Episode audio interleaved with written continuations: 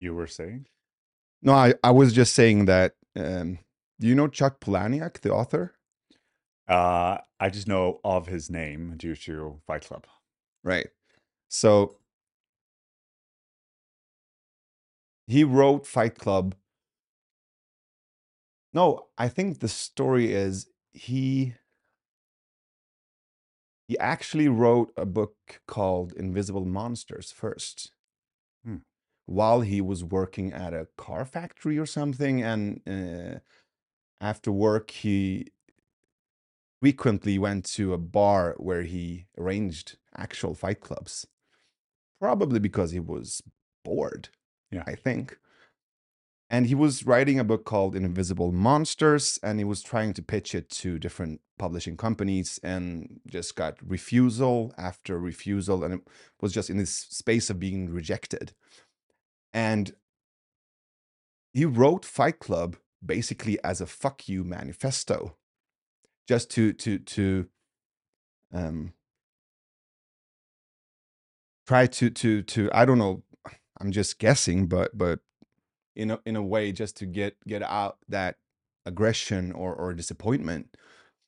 And all of a sudden he had a book so he pitched fight club to the same publishing companies and they loved it so they published fight club it was a hit and then invisible monsters was the second book Got it. yeah. And he was one of the first, I think, or at least one of the first that I noticed when I saw Fight Club the first time. Uh, was when was it 90 98 Yeah. something like that. 99 90, yeah, Uh, around that time. you know i was in high school Yeah. and i remember there was a review of that movie in a local newspaper um and the film critic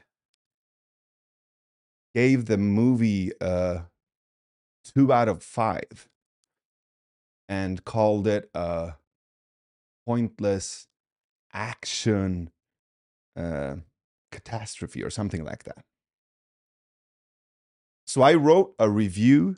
I, I think I was in eighth grade or something. I wrote a review on his review and gave him a one out of five because he was dumb.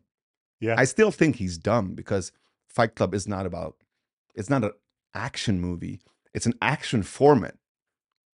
It's a movie about being a man in a modern world, being lost in purpose, being lost in identity, meaning, and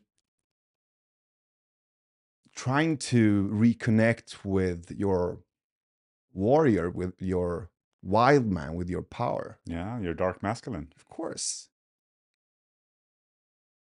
And also, I think there's a lot of um, subversive or anti capitalistic ideas in that movie as well. I don't think it's a, in an ideological sense, it's more of a existential critique against the machine replacing cocks with plastic. Uh, hence the ending of Fight Club, right? Yeah. Um, I, I don't think I'm spoiling it. I think it's we're, like we're beyond that. Uh, spoiling. Titanic. so I mean, on on the topic, and I mean, it's it's definitely one of the. I remember watching it as well, and I've been watching it many times over the years.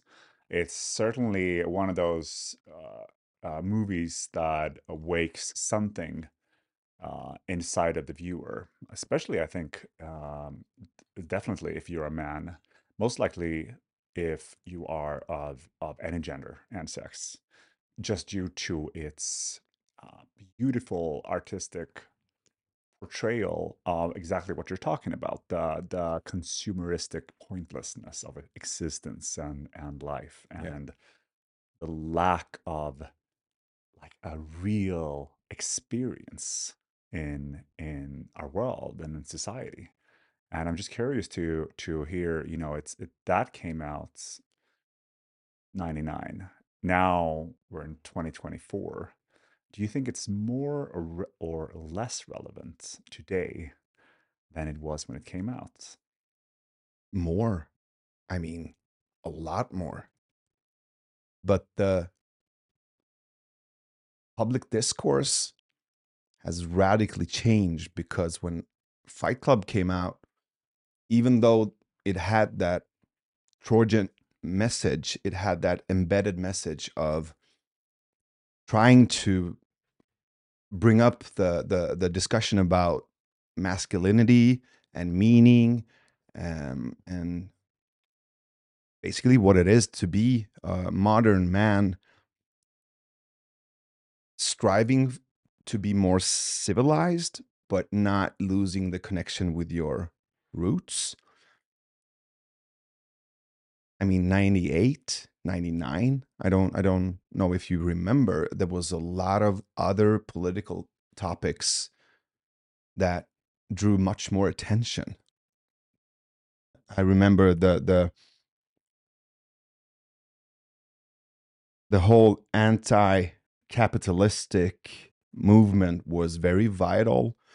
The the left was smart intellectual and not that easy to offend as the people who call themselves leftists are today. That's a whole nother podcast. Mm-hmm. But there was a lot of you know punk rock music especially from sweden. We had we had groups like refused who were globally acknowledged as like top notch hardcore vegan straight edge punks. Like still I, I see movies where they have the intro to a song called new noise which is still the most warrior like intro of a song I, I ever heard but today I, I don't I, I don't even know where the punk bands or the hardcore scene is at I, I I don't meet people who have the X on their fists. I don't. And and I and I, I know that the formats for for political engagement changes over time, of course, but maybe it moved to forums or to the internet, or or a cynical part of me also think that a layer of it is has been transformed into collectivism. Like, if I put a black square on my Instagram, uh, I show solidarity with black people. No, you don't. You haven't done shit. You haven't even left your house. That's not activism. That's nothing. That's it's air.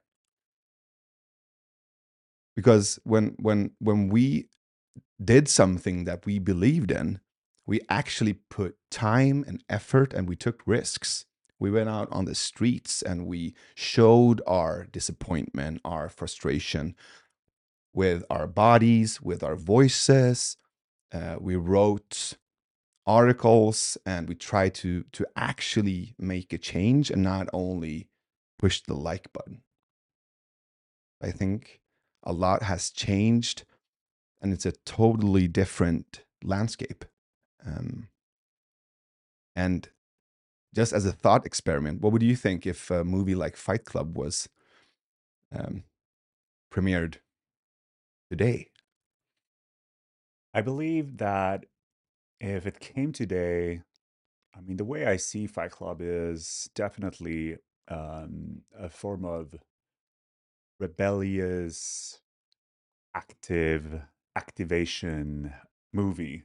And I, just by looking at it and, and, and feeling into the movie's soul, feel this like explosive energy connected towards it. And, and where I could see, um, I mean, that's, that's what I, why I was sort of, what I was tapping into there was looking at the ending of Fight Club and, and what they actually accomplished towards the end I mean, they obviously create change to blow the whole thing to the ground. Mm. And where I'd like to see, it's just that they're using a lot of more Mortido energy. I'm sure you know and are aware of the the differences there between libido and, and Mortido. Mm. And and it's something I've noticed Libido is the strive for life, and Strive Mortido is life. strive for death. Exactly, exactly that. And and there I I like looking into the the men's work today and men's movement, I am beginning to see that there are two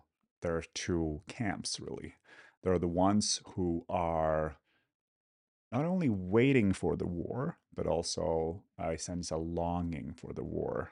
Uh, in in different ways. They are preparing for some ultimate destruction of society, and they are preparing themselves for a warlike scenario.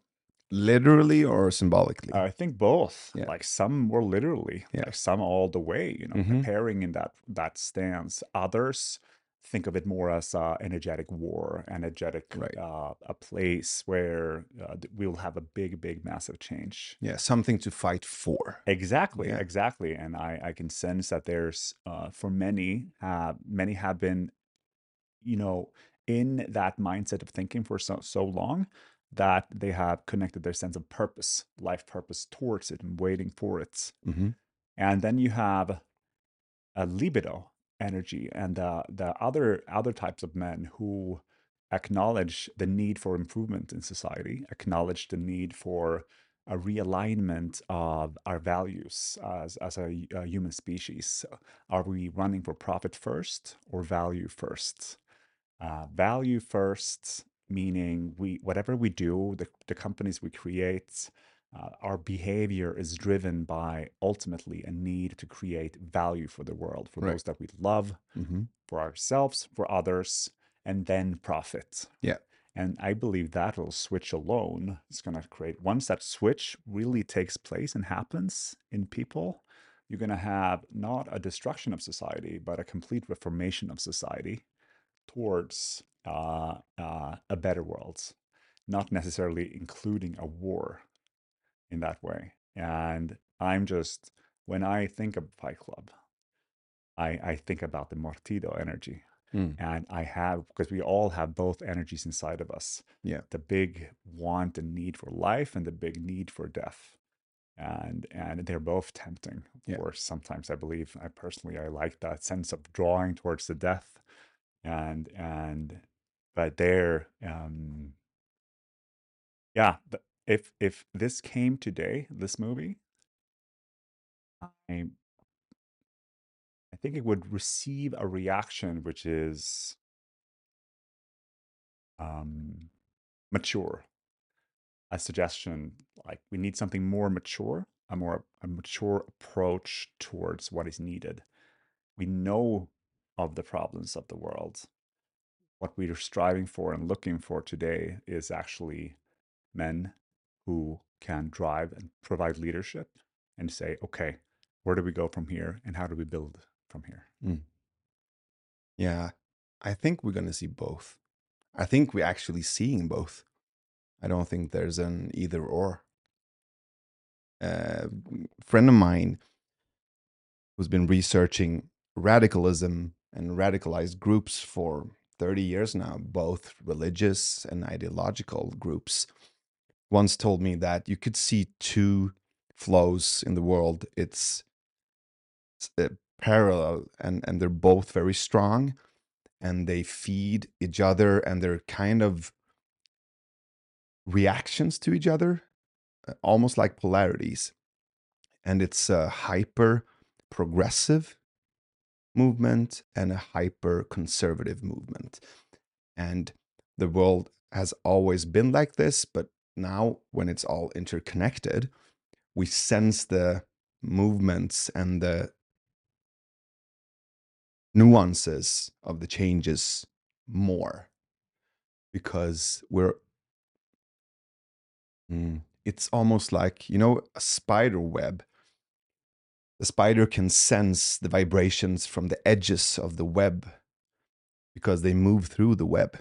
And i think that's a good way, a, a met- metaphor to to understand what the internet is. Um, and we're all spiders in this web. And if a spider on the other side of the world um, get contaminated or or is is uh, receives a virus from let's say a bat, that vibration or that virus will move through the web uh, in a different manner than before because before we were just scattered spiders with no web um, living in small tribes and then smaller villages and then cities and regions.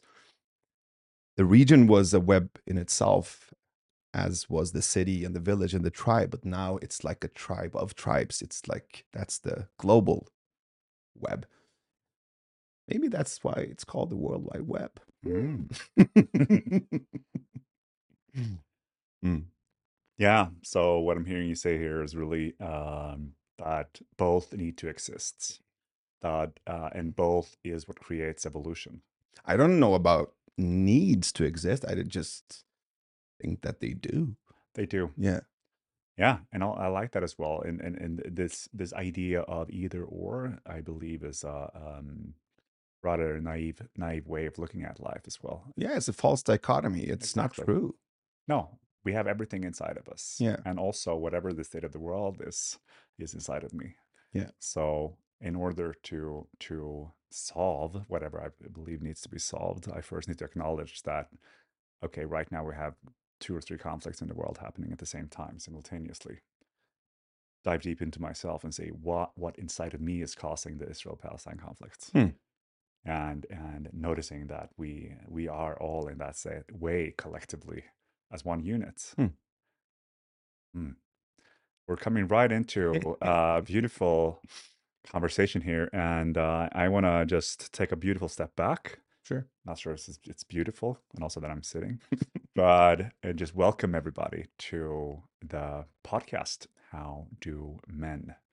And this podcast has an intention to build conversation, to co create, co learn, and ultimately do all of this in order to find solutions, tools, and concrete tips for the modern man. Hmm. And i like that Yes, that's what we're uh, we're here to do, and to, to to highlight some of the rules or principles that we strive to adhere to in the podcast. We're listening in to like before every every conversation. We're reaching out to you, the listeners, to ask for advice, suggestions, comments, thoughts, challenges of things that you want us to talk about. And from those comments, uh, we select and build out every program. So I just want to thank everybody that has suggested things, uh, come up with different solutions or suggestions for this episode together with my beautiful friend Navid Modiri. happy to Uh, be here very happy to have you here. I mean, Navid, you're a writer, speaker, podcaster, the author of Jag kan ha fel with Björn Nattikho. I may be wrong. Uh, there's actually a, an English version of that book flying around the world. I may be wrong. Hmm. Yeah. You're also the um, the host of Hur kan vi, the podcast, Yeah. and Mandomsprovet. How, how would you say Mandomsprovet in English? Uh, Oh, what do you call that? It's that initiation between boy and man. something like that. Yeah. Um, Exactly. mm, Men's initiation tests. yeah. Yeah. An initiation to become a man. And and hur kan vi is um, Swedish for how can we, uh, Exactly. which is basically. Uh, I was inspired by podcasts, um, long form podcasts from Joe Rogan, um, Russell Brand, Sam Harris, and inviting that kind of format and, and approach to the public discourse in Sweden. So we started that podcast in the beginning of 2018. And the premise was let's talk about the things that are difficult, um, that are the base of conflict, friction, um, and um, polarization. And let's talk with the people that we're not supposed to talk to and invite thinkers, uh, shouters, activists, uh, provocateurs from different walks of life and ideological perspectives to a respectful and powerful dialogue. Mm. And let's not cut anything out. Let's not edit it and just presume that people are mature and conscious enough to think themselves. We don't need to tell people what to think. And we did that for five years. Uh, I think that podcast changed me in the core. Um, I didn't know what I was diving into. I never do. Um, I do, and then I think, and I evaluate, and I see all my all my shadows, my errors, and and uh, I mean, I feel scared a lot. I feel a lot of uncertainty and, and anxiety because I choose the I often choose the the road less taken to paraphrase Robert Frost's beautiful poem um, because it's more interesting. It's more fun. I mean, if there's a path where everyone else have been, you know, walking uh, and there's um, a clear path and there's lighting and, and you could see where the path is going. I mean, what's the point of that? Just following others. It's much more meaningful to contribute with the exploration of the road less taken, but it's also scary as hell. Mm. Ah, beautiful. I mean, and and thank you for opening up there a bit more about uh, your your experience with how can we the podcast and and I mean, I've been knowing you now, known you closer for uh, for some two or three weeks, yeah. and this man crush is uh, is just growing. But what what I'm reading and feeling from you is just I get this experience of of versatile versatility, chaos, like positive chaos and being that you're a man in the arena. Yeah. Uh, you're not a bystander, uh, by, bystander who looks upon others. You're actually one of the people that that you throw yourself into the challenge. Yeah. And knowing that you will fail, seeing failure as a natural and very important part of growth and evolution. Hmm. And I believe that is one one of the reasons why I feel so called and connected towards you. Um, I share many of those values myself, and um, I just want to say again, I'm super happy to have you here. Mm, me too. It's mutual. I mean, uh, it takes two to tango, right? takes takes two men to man crush. that's the thing. So I I I told you the first time we, we met, it was so effortless because I didn't need to explain myself to you. I could just be myself with you. And that's nothing that I take for granted at all. That's been a really difficult thing for me to just show myself as I am um, because I have not always felt welcome. Mm. I can imagine that, and and that's one of the questions that I want to listen to to hear you talk a bit more about your your journey into your your man, which is today, you know. But before that, I I want to set out in the same way we start all these conversations, which is what does being a man mean to you? And perhaps if you want, you can tie it together into how did you evolve to where you are at this point? What were some of the defining moments in in that journey? Being a man means to work and contribute and to serve something larger than myself. That's the core of it. And how I do that has changed through these 40 years and will change ahead as well. I mean, the formats, the vehicles for, for that journey are different, but the direction and the purpose is still how can I serve? Um, what is needed? Um,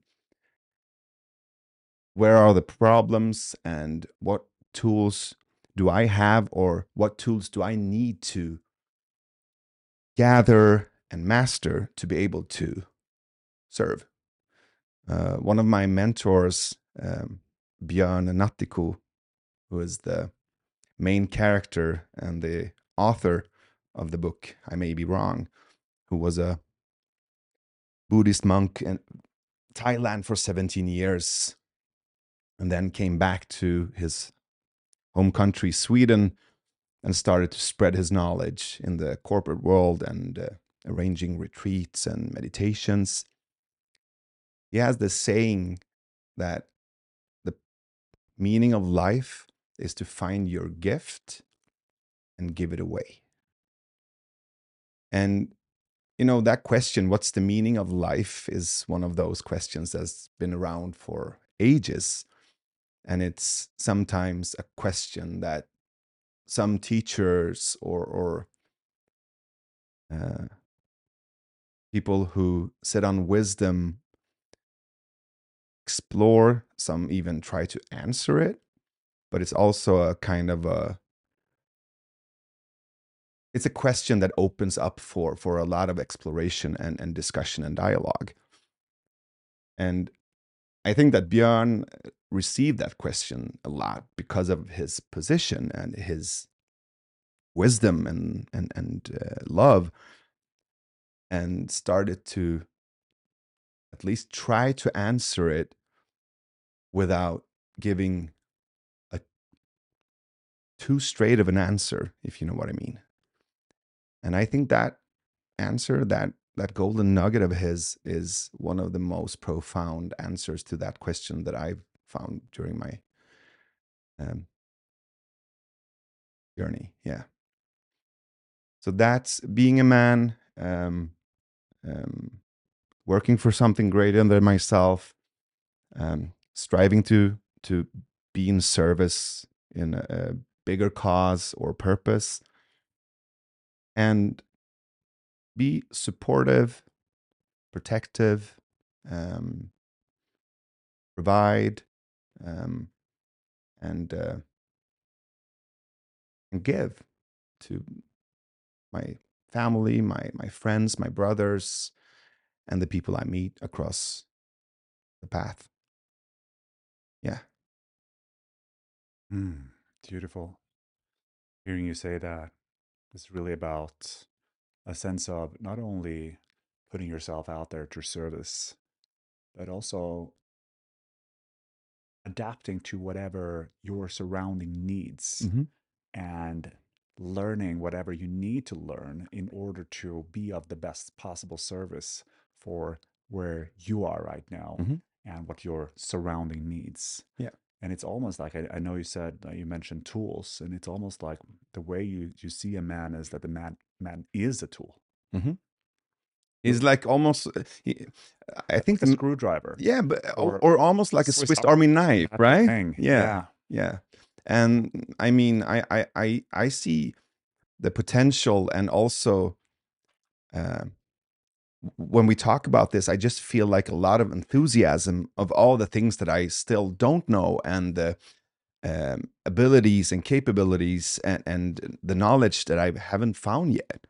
I mean, I'm 41. Uh, it feels like life just started, you know, and I feel more curious and and open for for every year.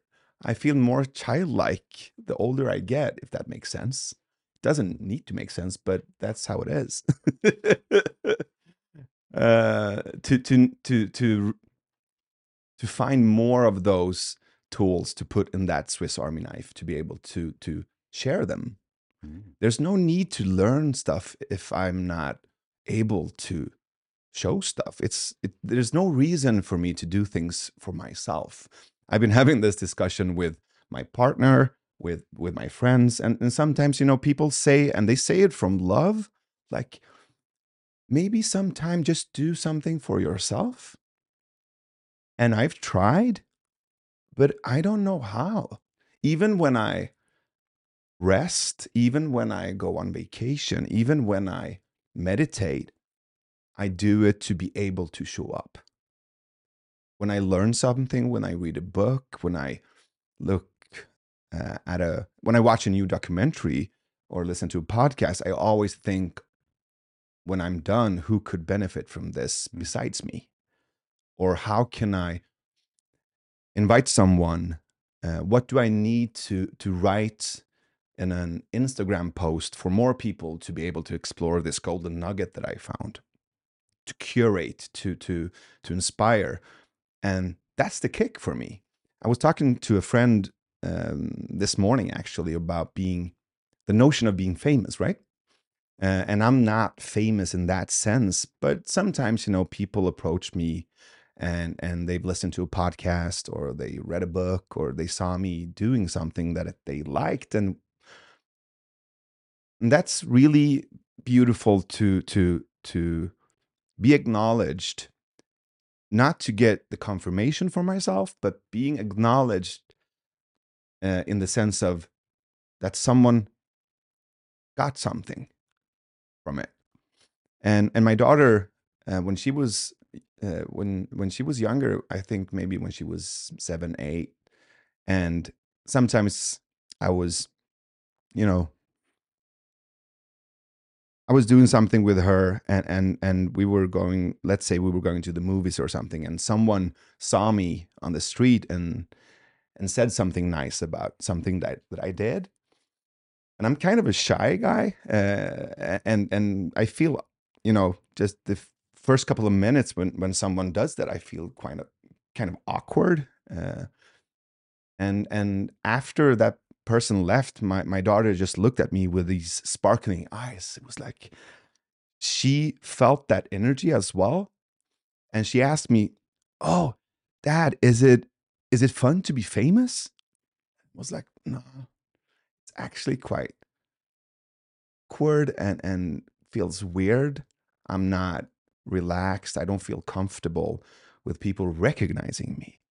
But I love when I hear that they got something from what I've done because that confirmation gives me uh,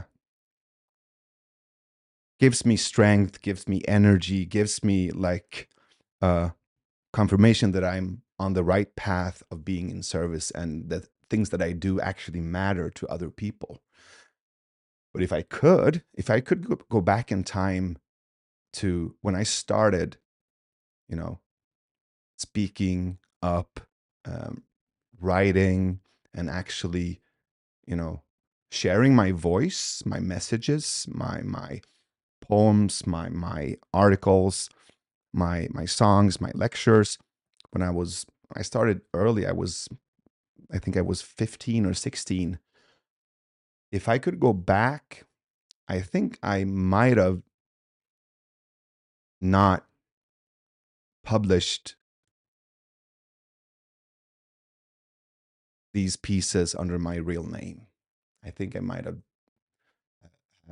had a different strategy because it's limiting, you know. Mm. Um, um, I I, w- I would have gone on a more I don't know like you know Banksy or or uh, writing books under pseudonym and and and actually being more free to express myself than I might have been.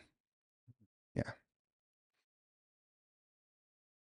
Yeah, thank you for sharing that. And and uh, you know what comes up in me and and when you say this is almost like uh I mean we we've talked a lot about how the world of personal development and whoever d- does a lot of this type of work on themselves are usually met with a lot of uh, different values such as surrender, acceptance, flow, Mm, and and and that we both agree have uh, uh, usually have a bit more of a feminine uh, quality for sure. and a tendency, Yeah. right? and also we as you said we we uh, as- i think it was walt whitman who said i contain multitudes Yeah, so we have both the feminine That's the the thing. masculine aspect within us right so it's there, there's nothing wrong for a man to explore feminine traits flow surrender acceptance as you and and and i have been doing as well. So so that's that's not like a wrong turn or wrong path but but it could go too far. And i think in, in the therapeutic world and also in the personal development world it's gone a, it's tilted a little bit too much to the feminine i think. I believe so too, and I believe that, and and and I think there are some some very natural reasons for it as Sure. well. It's it's the fact that many women and women tend to be have have spent like the majority of the personal development space is today uh, still filled up yeah by a lot of women. yeah So it's natural to see that retreats suggestions are built and designed by women or towards geared towards uh, uh, someone with a more feminine essence, like Mm, feminine energy inside of her than a masculine. But what I hear you say here, which is very, it's almost like something vibrates inside of me because I just, there just came up a word in me when you talked, which is surrendering to service. hmm, Whereas maybe the feminine is surrendering to life. As a as a someone who who cultivates a lot of masculine energy a big part of the the life journey is to surrender him or herself most mostly him to this act of service. And and really allowing for yourself to just become this tool because i've also noticed over the over the years of of you know diving deeper that i this this whole thing you said about doing things for myself it it is really it's almost like a, a peel of an onion gradually falling off from myself and at first i was resisting it a bit because i notice it in, in in even a lot of my friends now many of my friends have turned into business colleagues. I've started working together with most of my friends. hmm, And when I read, I read for the sake of learning in order to grow myself and to be able to do better and to give more. And I I remember when I first started noticing this happening to me. Also, another thing is the sense of responsibility yeah growing through having a sense of responsibility. My my wife is pregnant, hmm, and from that moment on, in this notion, it really accelerated my sense of like, wow, okay, I have like massive responsibility now for for creating uh, as best to to the best of my ability a safe space and container for my future family. And but and and also i just want to add i don't think that women i mean on a on a group level of course there's always variations um, but on a group level i don't think that women need to focus on um, striving for service because they are.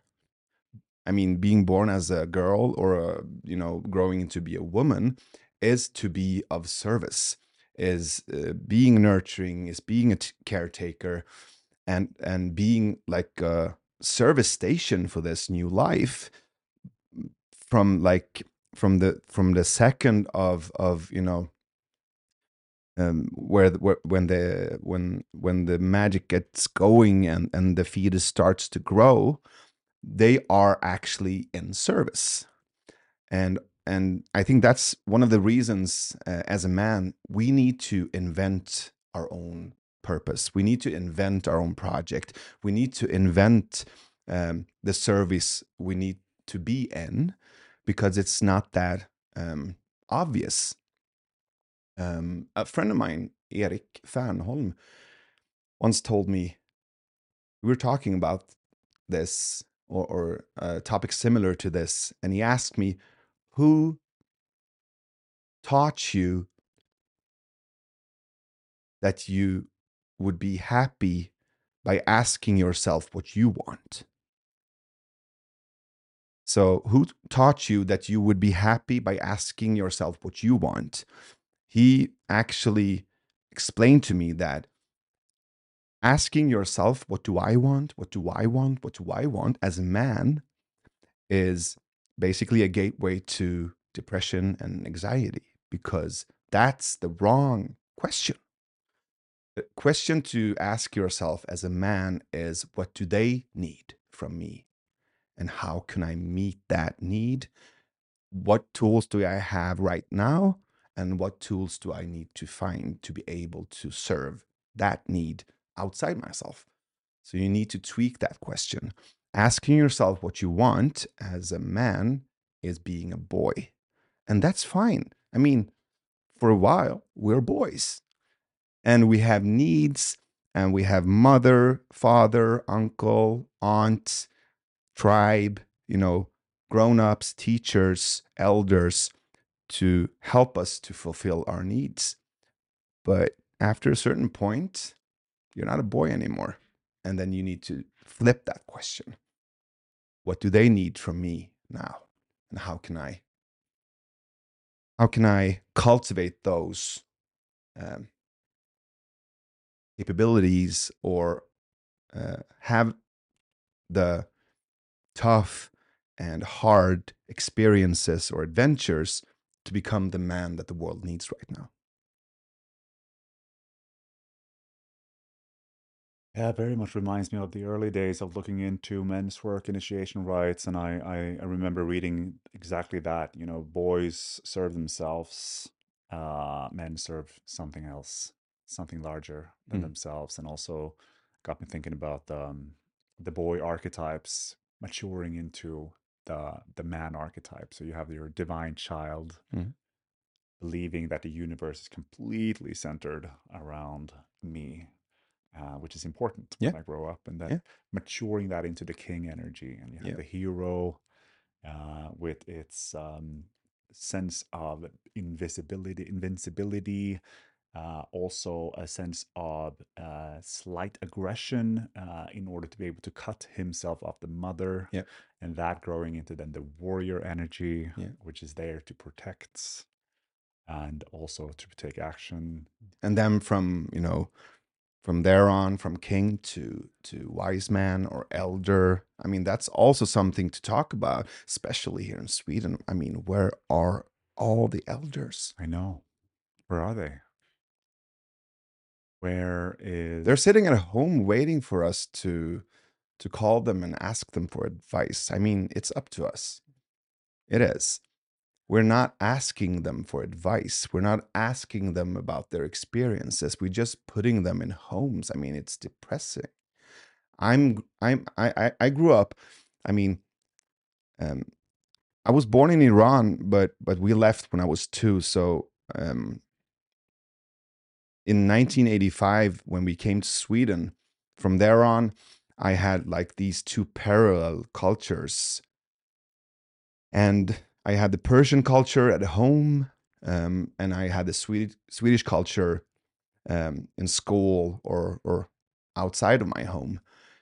And what I saw early on was there was a lot of differences, and one was not only how you address and talk to elders, but also the function, the role of the elder. My grandmother, uh, who's uh, like, I mean, is if there's anyone that I got my warrior energy from, is my grandmother. She's 94 now. she she she I believe she was uh, forced into marriage when she was 11. She had her first child when she was 14. And I think she had eight children, and five are still alive. And her husband died in the 60s. So she she raised eight kids by herself and she's like yay high she's small but explosive and and she's illiterate both in farsi and swedish english she cannot write she cannot read but she can talk and when she talks everyone shuts the fuck up all the men all the warriors everyone is just silent and just listening to her and she she she was basically the matriarch of our family of our of our tribe. She still is. And when while growing up, I I, I saw that the, the um the values that I learned at home were really different than the values I learned in Swedish culture or Swedish society. Um, when I went to my friends to to hang out or play, I never saw any elders. And if I did, they were just, you know, in a room, put there with a blanket and watching TV like zombies, or put in a home somewhere.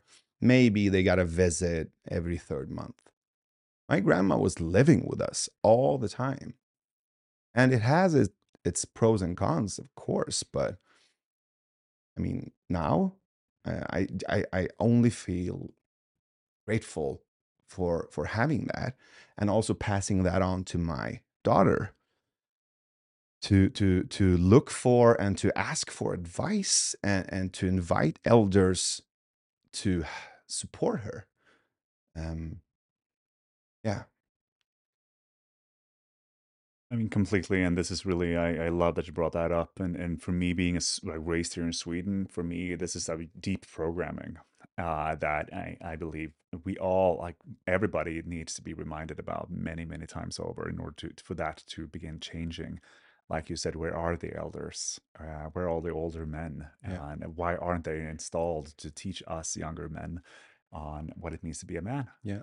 And and nobody ever held a conversation with me about any of that. I know. And and not my father and not his father. And and uh like th- that broken fatherhood lineage uh the role of the elders as well as mothers. Boys raising boys raising boys yeah raising yeah yeah so this is the, and that uh, that i believe is a episode we got to dig much deeper into over the course of this uh this podcast journey. Hmm and i want to i want to gently bring this over now to to talk a bit about leadership. Yeah. Because ultimately i mean you are a person that has been now involved in the in the men's movement or men's movement not necessarily but the men's work of sweden yeah. uh, for some time. And i know you cherish leadership as one of the most important qualities and skills and it's something we do as well in sculpt we, we always talk about learning how to first lead yourself hmm building your internal leadership and then once you have that established within yourself begin to lead others and hmm learn. Um, where would you say just like taking a snapshot of the state of uh, swedish men's work today you know what's happening and what is needed in terms of leadership? You know what is the next step? What do you see what do you see happening there? To to answer that i think i i need to go back to my starting point um which was that i was a young father. I became a father uh, at a very uh, early age in my peer group. I was 25 and and uh, just as now i was hanging out with a lot of you know uh, go-getters high achievers uh, entrepreneurs people who who were focused on their careers and their projects and and companies and doing a lot of stuff. So uh, having a child at 25 was uh, very lonely. I i didn't have any other dads around me and also at that time there was no literature there was no basically no discussion. I think i found maybe one book and it was shit. So i didn't feel supported. I didn't have like a context to to ask for support or wisdom.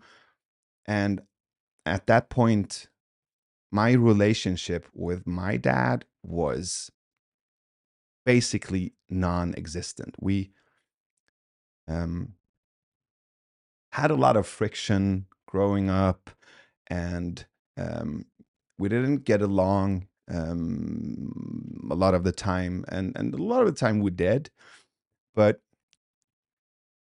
i didn't go to my dad for advice. I didn't talk to him about being a father. I didn't respect him and i was you know i was bitter. I was arrogant. I was not in a loving or or forgiving or understanding state at all. Um,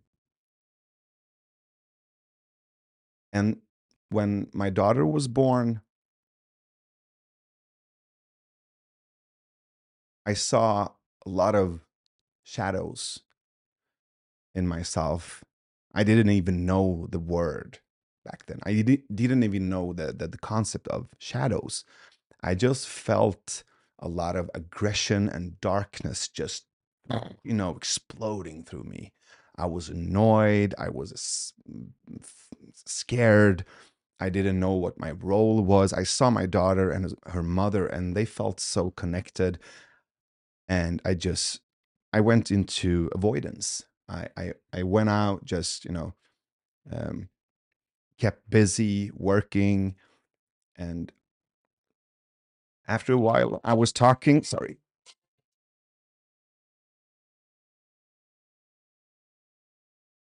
sorry for that.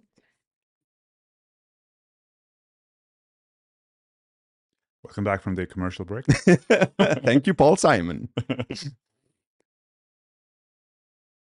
And one day I was talking to a friend of mine, uh, Henrik Wallgren, and we were just sitting on a um, on a grassy knoll in, in Gothenburg where I uh, grew up, and a friend of his joined us, and he just came back uh, from a weekend, and he started to share what he'd been through, and while listening to him, I heard some of the challenges and the topics that I had been, you know, dealing with within myself, not sharing with anyone because it was a lot of shame around that.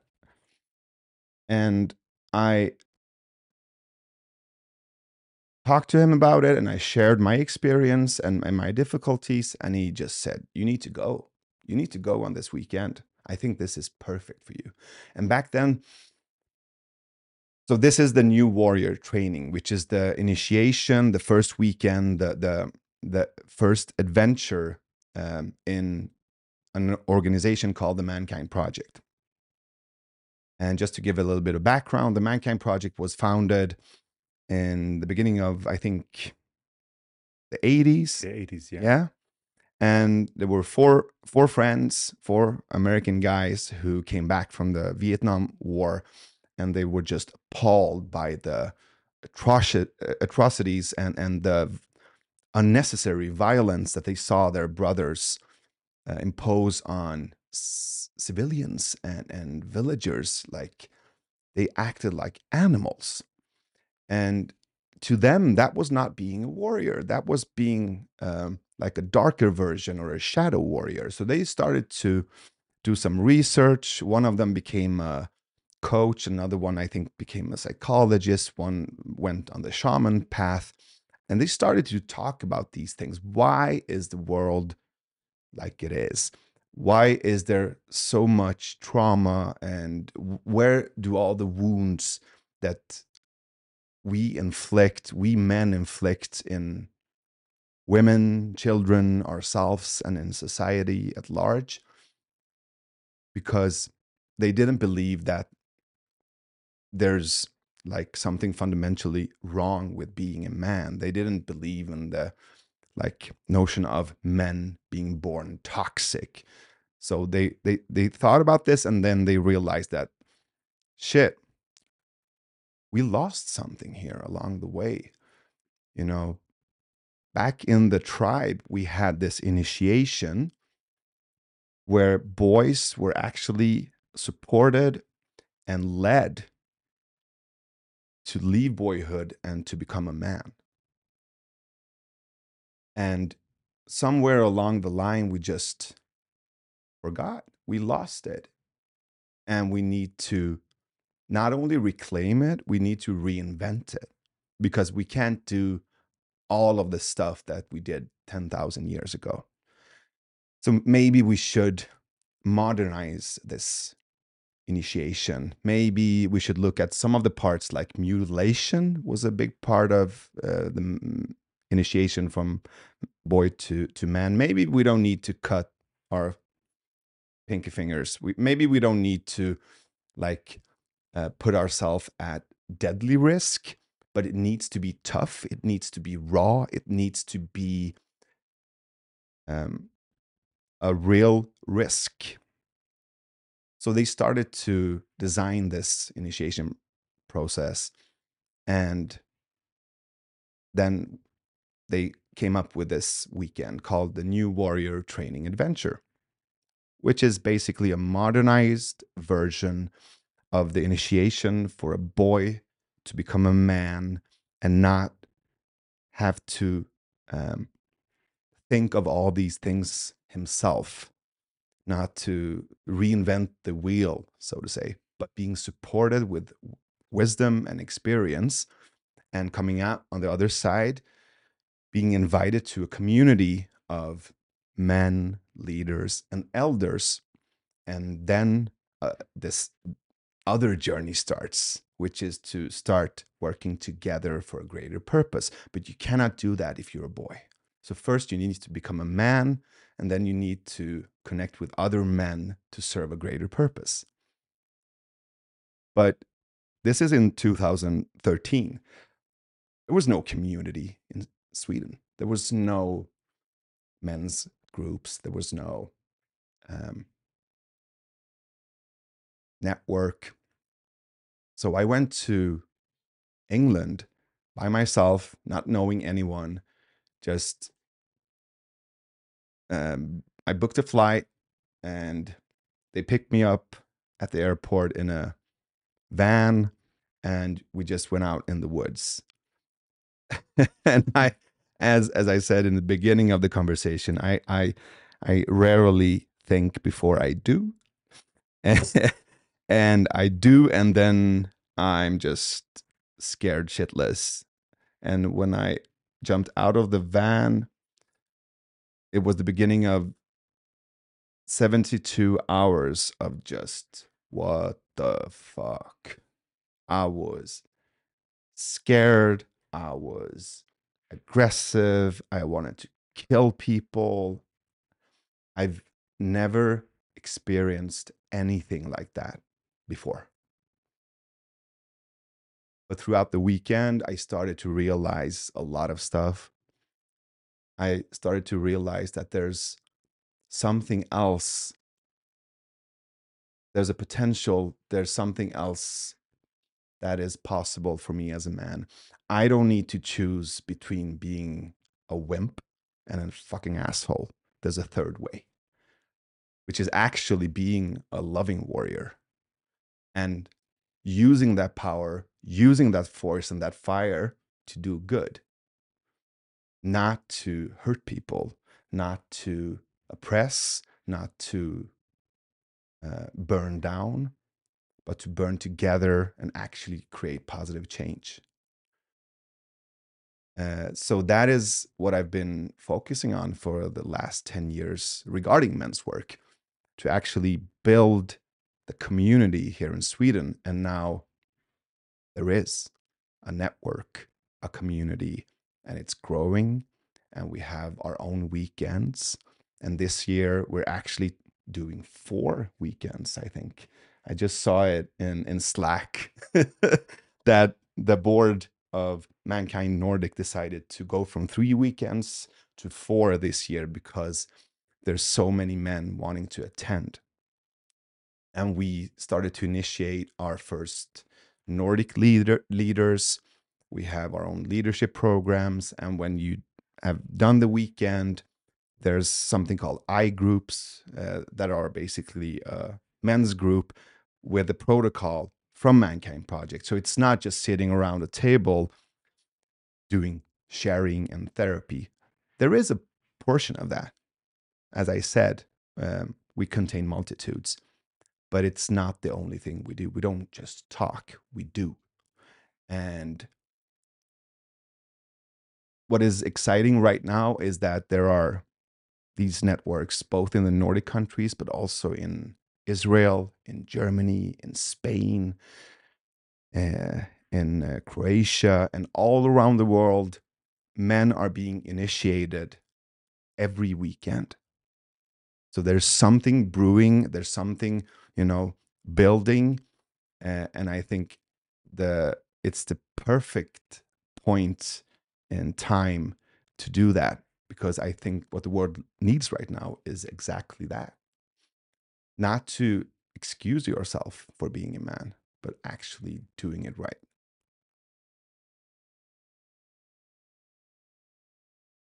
Hmm. Yeah. You're talk here about the need for proper reinstallation, or rather, the need for uh, for boys to be initiated into manhood, for that process, that delicate process, to be nurtured in a structured way By men, by men. not women. And I need to be very clear on that. And it's not from a place of criticizing women, it's not from a place of belittling women, it's from a place of experience. As one of our elders, whom I have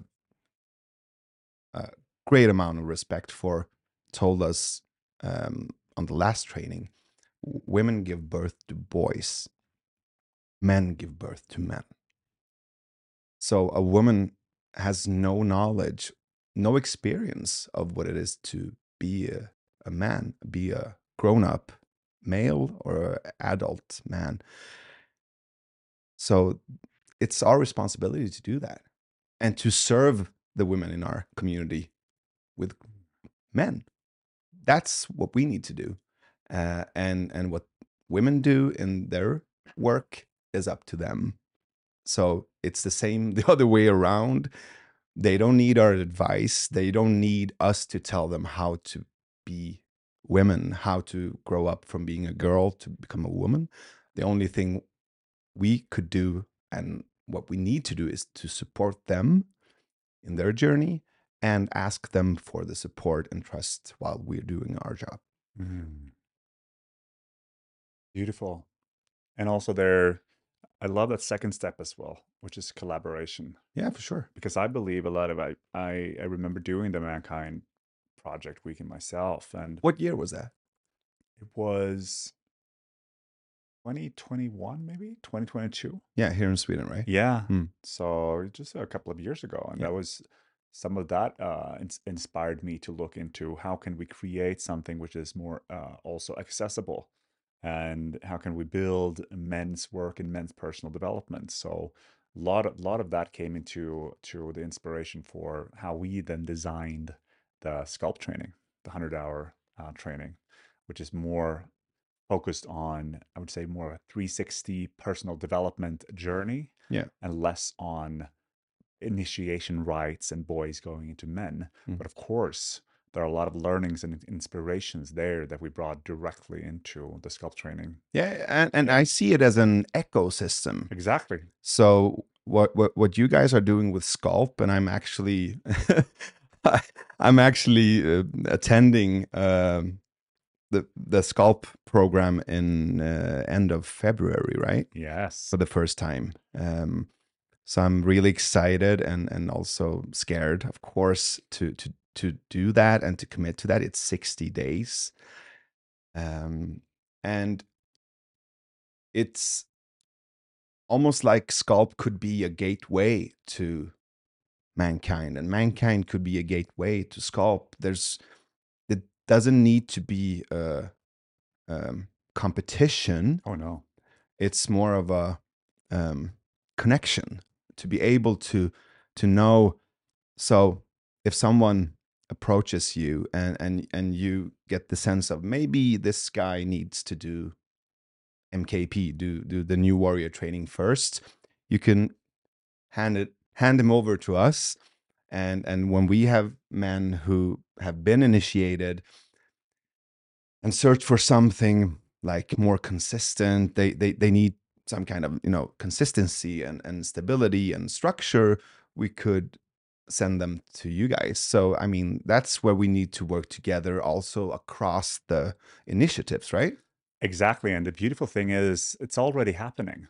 We have many, many uh, participants in Sculpt, uh, the 100 hour um, core enrichment training that we we do that come directly from Mankind Project. And Mm. what we notice also, I mean, looking at this ty- typical Sculpt uh, participant, you have you have either or. There's usually two types. You Mm. have uh, your um, normally like a high performing uh, character, typically like an entrepreneur, Mm. someone who has achieved success in the material world and is looking for a deeper sense of meaning.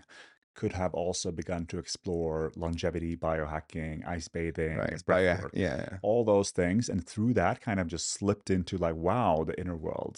Uh, so that's one character. And the other character is your uh, your typical conscious man, like a man with many years of experience in the world of personal development, possibly even looking to make that into a career path.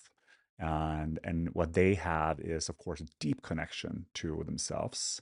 However, m- many of them might have uh, missed out or forgotten about the material aspect of life as Yeah. well, because they have been so deep into the personal development world. Yeah, they're over feminized. Exactly. So the merger there is beautiful, and and many of the guys that came from, you know, your typical successful man, material successful man, uh, have been through the experience of Sculpt introduced to Mankind Project, and Mm. is now going to those trainings. Right. So it's already happening, and I I love the what you're saying there with the ecosystem, men coming together, men working together, because that's really it. Like once you have, I remember feeling that when I started doing doing men's work properly. It's like, okay, I have I have this now, but where do I find what can I do? Yeah.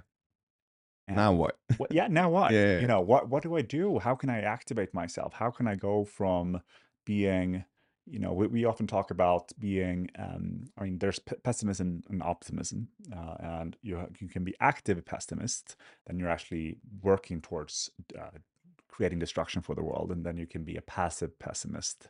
There we have a lot of people which is pessimistic about life and world, the world view, but they don't really do anything about it. Yeah. You have a lot of passive optimists as well Right. that are hopeful, but they don't do anything. Yeah. They just think that the world is going to miraculously become better. Yeah. And then you have active optimists. And what we're trying to foster and create are more men who come into active optimism. Yeah. And really, but that also needs um, an introduction to to something. Because if I come out with this fire and I look around and I don't understand, you know, what can I actually do? That fire might go away again, and then I just become again a passive pessim- a passive optimist Yeah. You need to invite them to to the arena. to the arena Yeah. to to go in there and and to to to build that support structure as Mm. well. A, a friend of mine who went too deep into the spiritual rabbit hole, and I've seen I've seen this several times before, especially men who uh, misinterpret Buddhism um, and the Western um, appropriation of mindfulness, like the Tex-Mex version of meditation. You know, like you just take the concept, but you don't have the depth. And they believe in these really dangerous notions of emptying yourself and cutting the connection to wanting, Mm. cutting the connection to power, cutting the connection to direction. And they believe that this is something positive and they're reinforced in this over feminized space to become just shells. Let go, flow, surrender. and and he's deep into depression. Mm. he's just depressed confused and just all over the place. And i see this all the time. Especially in the in the you know uh, so to say conscious world. It's not conscious at all. It's just you know um it's almost like you buy into this lifestyle you subscribe to this false notion of being enlightened. Mm. And being enlightened is not wanting anything. That's bullshit. That's dangerous. And if you talk to a real Buddhist, they'll answer you the same way. There's nothing virtuous about you know being passive. There's nothing virtuous about not wanting anything. There's nothing virtuous about belittling or or or passivizing yourself because a big part of being a buddhist is to being be in service of your community. So it's a misinterpretation of detachment. Mm. Because what they're talking about what what buddhism is is inviting you to is to detach from your want not not having it is to decha- detach yourself from your identity not not having it. It's detaching yourself from your ego but you still need one because if you don't have an ego if you don't have an identity if you don't have a want you're a perfect victim for cults psychopaths and really dangerous ideas and if you're just an empty shell well anyone can fill you with anything and that's not being a man Mm. No, that's definitely not being a man. I um I was not vibrating from that last uh, uh at all. yeah, openness and uh and the fluidity um is as beautiful, but in a in a um solid structure. yeah but also with some kind of, some sense of um what do you call omdöme in english Uh, Judgment or Judge- discernment. yeah some kind of judgment or uh, and wisdom Yeah. of when and where you open up, when and where and with whom you're vulnerable, and when it's time to close Yeah. and put boundaries. And, and if you're not capable of closing your door to your soul, you're bringing that shit to your home and to your kids and to your partner. I mean, you need to. I, I use I use um, something um, that I, I call I call them like pressure points. I, I I I search for for where it's painful to you know push, and because sometimes that's what is needed to to you know get a man to to wake up, and and often I bring the kids in, so I'm like yeah, so you're curious about this you know mindful uh, space uh, meditation emptying yourself not wanting anything just you know being this empty shell. So i'm just i just wanted to remind you that you're bringing this home to your son. Yeah. And then you see him tearing up and then you start working Hmm. Navid, we have uh, been uh, going for a beautiful, beautiful one hour and the 15 now. I uh, have really, truly enjoyed this conversation and its uh, dynamic flow. I mean, we started somewhere in the Fight Club. Fight Club, you know, the the need for um, the dark masculine. We talked about libido, mortido, Mm. and then transcended further into your viewpoint of being a man, which is being a tool, Hmm. or putting putting not that kind of tool but yeah, yeah. not a tool tool like a stupid, but basically uh, you- making yourself into a tool for Yeah. whatever is necessary. sure. Don't be a tool. Exactly.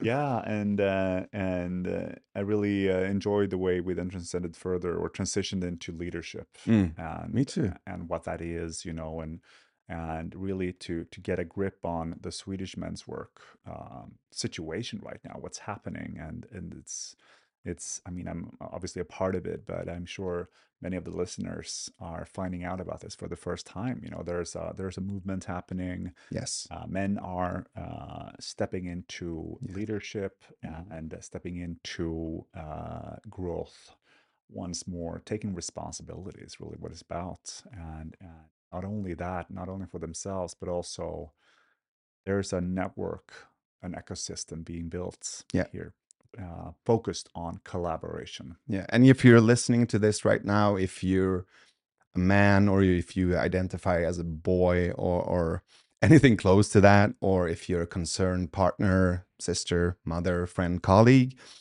um, you just uh, go into mkpnordic.org, mkpnordic.org. And there's a, I think there's a couple of trainings, New Warrior training adventures uh, open at the moment, but they fill up really quick.